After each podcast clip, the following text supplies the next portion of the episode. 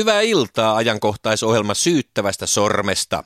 Minä olen Ari Eiskanen ja tänään aiheenamme ovat Energiansäästöviikko ja loput tämän ohjelman aiheista on nähtävissä internetsivuillamme osoitteessa tämän ohjelman internetsivut.fi. Ja mennäänpä ensimmäiseen aiheeseemme. Säästävätkö energiansäästölamput energiaa vai ovatko ne pelkkää rahan tuhlausta? Tätä kysymme nyt valtiovarainministeriön parlamentaarisen energiansäästölamppuneuvottelukunnan puheenjohtaja Pentti Pekalta, jonka sukunimi kokonaisuudessaan on nähtävissä ohjelmamme internetsivuilla. Ja ohjelmamme kotisivuilla voitte myös ottaa osaan keskusteluun tämän haastateltavamme sukunimestä. Tällä hetkellä tilanne on se, että 62 prosenttia keskustelijoista kannattaa ja 38 prosenttia vastustaa haastateltavan sukunimeä. Yhä useammassa kodissa on viime vuosina siirrytty energiansäästön antamaan valoon. Puheenjohtaja Pentti Pekka, niin. onko siirtymävauhti ollut mielestänne ja loput kysymyksestä on nähtävissä kokonaisuudessaan internetsivuillamme ja viikon ajan Yle Areenassa. Kysymyksen voi myös tilata podcastingina kannettavaan MP3-soittimeen internetsivujemme lataa ikkunan podcasting välilehdeltä. Suomihan on sitoutunut Kioton sopimuksessa siihen, että me pärjäämme pitkät pimeät talvet vähän hämärämmässä kuin hehkulampuaikana. Hmm.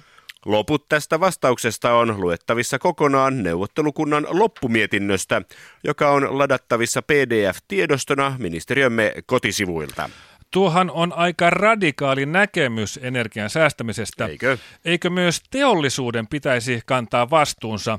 Esimerkiksi Outokumpu Oy voisi sulattaa teräksensä parisataa astetta viileämmässä kuin nykyään. Ja otetaan tähän väliin väliaika tieto nettisivujemme keskustelusta, joka koskee haastateltavamme sukunimeä. Tällä hetkellä 70 prosenttia vastaa kyllä ja 30 prosenttia vastaa ei. Eli Suomen kansa on sitä mieltä, että kyllä. Ja otetaanpa pari näytettä kuumana vellovasta nettikeskustelusta. Sukunimi on ihan jees, kirjoittaa nimimerkki etunimi 85. Ei voi olla totta. Tämmöinen sukunimi nyky-Suomessa. Tämänkö takia Mannerheim taisteli maallemme vapauden? Hävetkää kirjoittaa nimimerkki ilman rusinoita 79. Otitko uutiskuvan? Lähetessä meille osoitteeseen uutiskuvat.fi. Niin, omassa blogissanihan kirjoitin, että katulampun valossa näkee ihan hyvin lukea. Muut energiansäästövinkkini on kokonaisuudessaan luettavissa blogini internetosoitteesta blogaroundtheclock.fi. Ja kiitoksia haastattelusta. Mennään eteenpäin seuraavaan aiheeseen. Loput tästä ohjelmasta on kokonaisuudessaan nähtävissä nettisivuillamme osoitteessa osoite.fi.